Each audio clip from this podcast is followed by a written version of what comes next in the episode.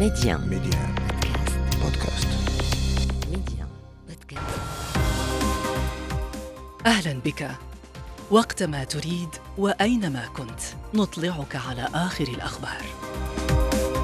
محتوى إخباري يومي سريع دقيق ومختلف. كل ما يهمك في العالم بنقرة منك. أنا إبراهيم الغربي وهذا أخبار كاست على ميديا بودكاست.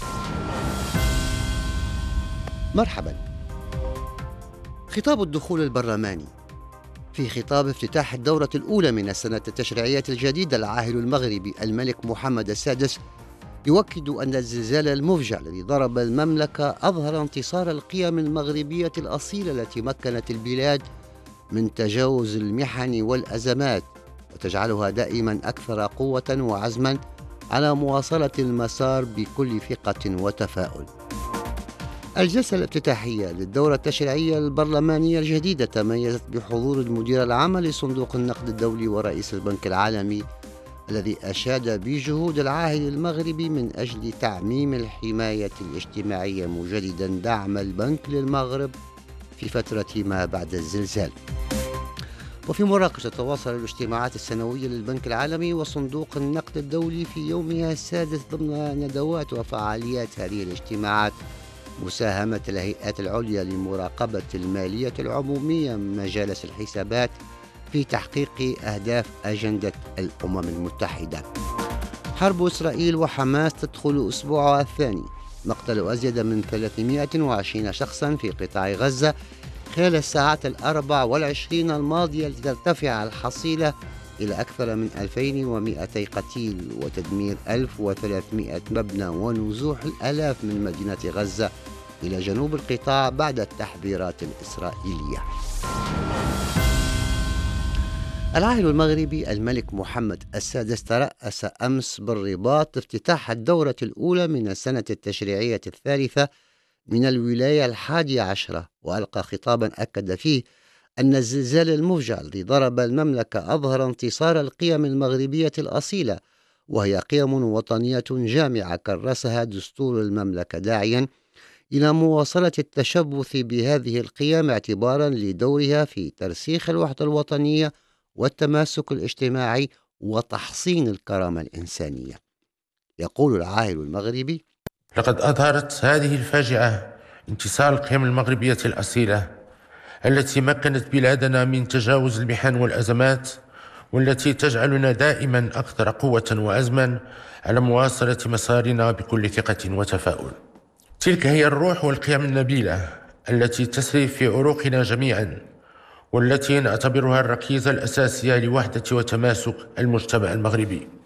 وهي قيم وطنية جامعة كرسها دستور المملكة وتشمل كل مكونات الهوية المغربية الأصيلة في انفتاح وانسجام مع القيم الكونية. وأخص بالذكر هنا القيم المؤسسة للهوية الوطنية الموحدة. أولا القيم الدينية والروحية. وفي مقدمتها قيم الإسلام السني المالكي القائم على إمارة المؤمنين الذي يدعو إلى الوسطية والاعتدال والانفتاح على الآخر والتسامح والتعايش بين مختلف الديانات والحضارات. وهو ما يجعل المغرب نموذجا في العيش المشترك بين المغاربة المسلمين واليهود وفي احترام الديانات والثقافات الأخرى.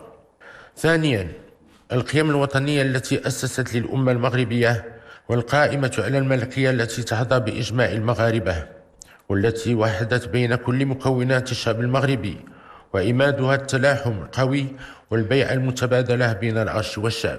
كما يعد حب الوطن والإجماع حول الوحدة الوطنية والترابية من ثوابت المغرب العريقة التي توحد المغاربة والتي تشكل الإطار الذي يجمع كل روافد الهوية الوطنية الموحدة الغنية بتنوعها. ثالثا قيم التضامن والتماسك الاجتماعي بين الفئات والأجيال والجهات التي جعلت المجتمع المغربي كالبنيان المرصوص يشد بعضه بعضا. وإننا ندعو إلى مواصلة التشبث بهذه القيم اعتبارا لدورها في ترسيخ وتحسين الكرامة الإنسانية وتعزيز العداله الاجتماعيه وخاصة في ظل ما يعرفه العالم اليوم من تحولات عميقة ومتسارعه أدت إلى تراجع ملحوظ في منظومة القيم والمرجعيات والتخلي عنها أحيانا. وفي إطار هذه القيم الوطنية التي تقدس الأسرة تندرج الرسالة التي وجهها إلى رئيس الحكومة بخصوص مراجعة مدونة الأسرة. وقال العاهل المغربي في خطابه إن الأسرة هي الخلية الأساسية للمجتمع حسب الدستور لذا نحرص على توفير أسباب تماسكها. فالمجتمع لن يكون صالحا إلا بصلاحها وتوازنها وإذا تفككت الأسرة تفكك المجتمع لذا مفاتئ يعمل على تحصينها بالمشاريع والإصلاحات الكبرى ومن بينها ورش تعميم الحماية الاجتماعية الذي يعتبر دعامة للنموذج الاجتماعي والتنموي. وأعلن الملك محمد السادس في خطابه عن الشروع في نهاية هذه السنة في تفعيل برنامج الدعم الاجتماعي المباشر وقرر ألا يقتصر هذا البرنامج على التعويضات العائلية فقط حيث هناك حرص على أن يشمل أيضا بعض الفئات الاجتماعية التي تحتاج إلى المساعدة. وتم توجيه الحكومة لتنزيل هذا البرنامج وفق تصور شامل وفي إطار مبادئ القانون الإطار المتعلق بالحماية الاجتماعية الذي صدق عليه البرلمان. نتابع تعليق عواطف حيار وزيرة التضامن والإدماج الاجتماعي والأسرة. آه، أنا سعيدة جدا يعني بالخطاب الملكي السامي والمضامين ديال الخطاب الملكي السامي اللي جا في افتتاح ديال الدورة التشريعية اللي كان آه، آه، مرة أخرى يعني أساسي جدا ومهم خاصة في إدماج الفئات الهشة داخل منظومة الحماية الاجتماعية. وقد أكد صاحب الجلالة نصره الله على أهمية الأسرة وهذا بالنسبة لنا مهم جدا. وكيف يجب أن ندعم الأسرة التي تحتضن الشخص المسن والتي تحتضن الشخص الشخص في وضعية إعاقة وكيف يجب علينا أن نستغل هذه الفرصة الذهبية؟ أنا تنقلها دائما لأن بالنسبة لي منظومة الحماية الاجتماعية للورش الملكي اللي طلقوا صاحب جلالة نصر الله هو ثورة اجتماعية في بلادنا وهو أيضا آلية أساسية ستساعدنا على تسريع تفعيل الحماية الاجتماعية للجميع. نساعد الأسر عبر الدعم عبر الخدمات الاجتماعية من أجل احتضان شخص مسن أو طفل محروم من السند الأسري سواء كان من ذوي القرى القربى أو لم يكن من ذوي القربى يعني دعم كبير لنا وللمجتمع المغربي وسنشتغل كحكومة آه، يعني على تنفيذ التوجيهات السامية ديال صاحب الجلالة آه، نصره الله باش يكون في السنوات المقبلة وطبعا بالتدريج حسب الإمكانيات آه، طبعا المالية. ولكن غيكون هدف ديالنا هو الإدماج. وحنا اشتغلنا يعني في وزارة التضامن الإدماج الاجتماعي والأسرة على بلورة بطاقة الإعاقة لأن هي غتساعدنا على تحديد نوعية الإعاقة. وأيضا عملنا في هذا التصور ربطها بالسجل الاجتماعي الموحد. العائل المغربي الملك محمد السادس ألقى خطابه أمام أعضاء مجلسي البرلمان بحضور المديرة العامة لصندوق النقد الدولي كريستالينا غورغيفا ورئيس البنك العالمي آجاي بانغا واستقبلهما بعد ذلك. وفي تصريح للصحافة عبرت المديرة العامة لصندوق النقد الدولي عن امتنانها للملك محمد السادس للاستقبال الحار الذي خصص للمشاركين في الاجتماعات السنوية لصندوق النقد الدولي ومجموعة البنك العالمي المتواصلة بمراكش فيما أشاد أجاي بانغا بجهود العاهل المغربي من أجل تعميم الحماية الاجتماعية وريادته والتزامه لفائدة النهوض بظروف عيش المغاربة مجددا دعم البنك العالمي للمغرب في فترة ما بعد الزلزال. عن دلالات حضور رئيس البنك العالمي ومديرة صندوق النقد الدولي لافتتاح الدورة البرلمانية. نستمع ليونس دفقير الإعلامي والمحلل السياسي من الدار البيضاء. دلالة هذا الحضور تنطلق من أن هناك نقاشا حول نقطتين في كل المنتديات التي تطرح فيها مسألة التنمية. المسألة الأولى وهي الصعوبات التي ما زالت تواجهها المجتمعات والدول في تحويل النمو الاقتصادي إلى تنمية وفي جعل الجميع يستفيد من خيرات النمو الاقتصادي الذي تعرفه البلدان. ثم الإشكالية الثانية التي بصددها يوجد نقاش وهو حدود ودور الخصوصيات الوطنية في تحقيق التنمية. وإن ما إن كان ضروريا التخلص من هذه الخصوصيات.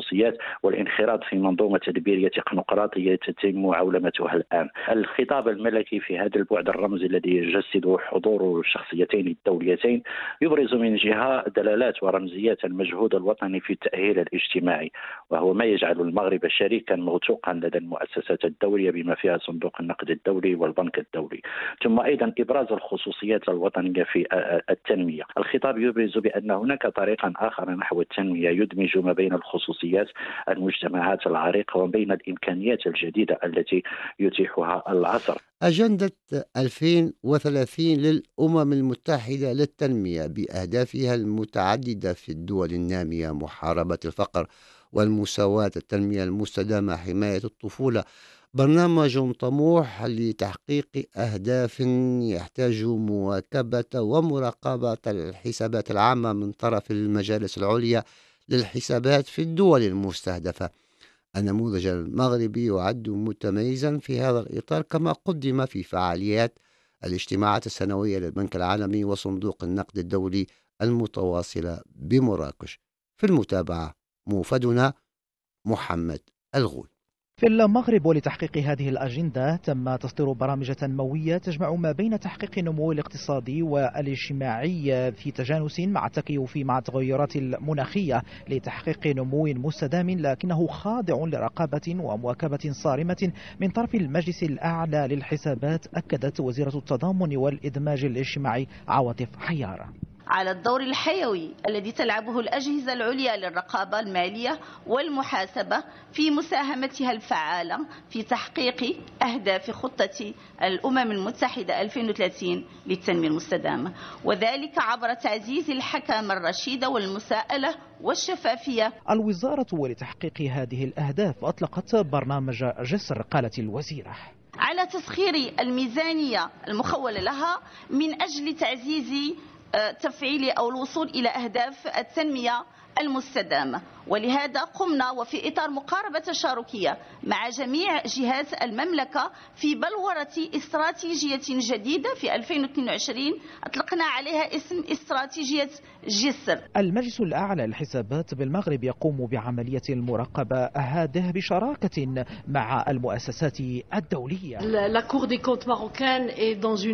البنك الدولي وصندوق النقد الدولي والأمم المتحدة لأن هذا هو سبيل التقدم في هذا المجال العمل المشترك. أكدت زينب العدوي رئيسة المجلس الأعلى للحسابات بالمغرب. الأهداف التنموية لمخطط أجندة الأمم المتحدة 2030 ورغم رؤيتها الطموحة تواجه صعوبات بسبب الوضع الاقتصادي في الدول النامية ما دفع الأمم المتحدة إلى البحث عن مزيد من التمويل الاستعجالي لتحقيق هذه الأهداف. لإضاعة مئة من مراكش محمد الغول. حرب إسرائيل وحماس تدخل أسبوعها الثاني وإسرائيل تواصل ضرباتها في قطاع غزة وتعلن عن مقتل قيادي في حركة حماس قاد هجوم السابع من أكتوبر. خلال الأربع والعشرين ساعة الماضية قتل ما لا يقل عن 324 شخصا لترتفع بذلك حصيلة القتلى إلى 2215 وأزيد من 8700 جريح وتدمير أكثر من 1300 مبنى فيما نزح الآلاف من مدينة غزة نحو جنوب القطاع. وحث الجيش الإسرائيلي صباح اليوم سكان غزة على عدم الإبطاء في عملية الإخلاء وكان ألقى أمس مناشيرا تطالب سكان مدينة غزة بإخلاء منازلهم فورا في إشارة إلى احتمال الاجتياح البري للقطاع المحاصر كيف هي الأوضاع الآن؟ معنا من داخل غزة الإعلامي خالد صادق الاوضاع خطيرة للغاية، الأزمات تتفاقم على المستوى الإنساني وعلى المستوى الحربي، الطائرات لا تكاد تتوقف عن استهداف بيوت الآمنين، مجازر بشعة ترتكب في كل أنحاء قطاع غزة، وتيره القصف عالية جدا لا تكاد تتوقف، اليوم قصف مربعات سكانية ومسحها تماما عن وجه الأرض، هذا صوت الطائرات لا يكاد لا يكاد يتوقف، سماء قطاع غزة ملبدة بكل الطائرات، طائرات الاستطلاع والطائرات الهليوكوبتر والطائرات الحربية وكل منهم له مهمة. ليس هناك حجر قائم على حجر كل شيء مستباح لا وجود لمكان آمن. المدارس التي يأوي إليها اللاجئين يتم استهدافها أيضا بالصواريخ. اليوم مستشفى العودة والمستشفى الأندونيسي ومستشفى الأردن أنهوا أعمالهم تماما لم يعد يستقبلوا. مستشفى الشفاء الطبي أكبر مستشفى في قطاع غزة ممتلئ عن آخره فاضطروا إلى نصب الخيام في محيط المستشفى. ثلاجات الموتى لا تتسع للجثث خلف الأنقاض لم تستطع سيارات الدفاع المدني الوصول إليهم لانتشالهم من تحت الأنقاض بخصوص الكهرباء والماء يعني هناك مأساة حقيقية. ونشرة أخبار كاست. انتهى. أخبار كاست اختيارك. اختر أن تشترك معنا.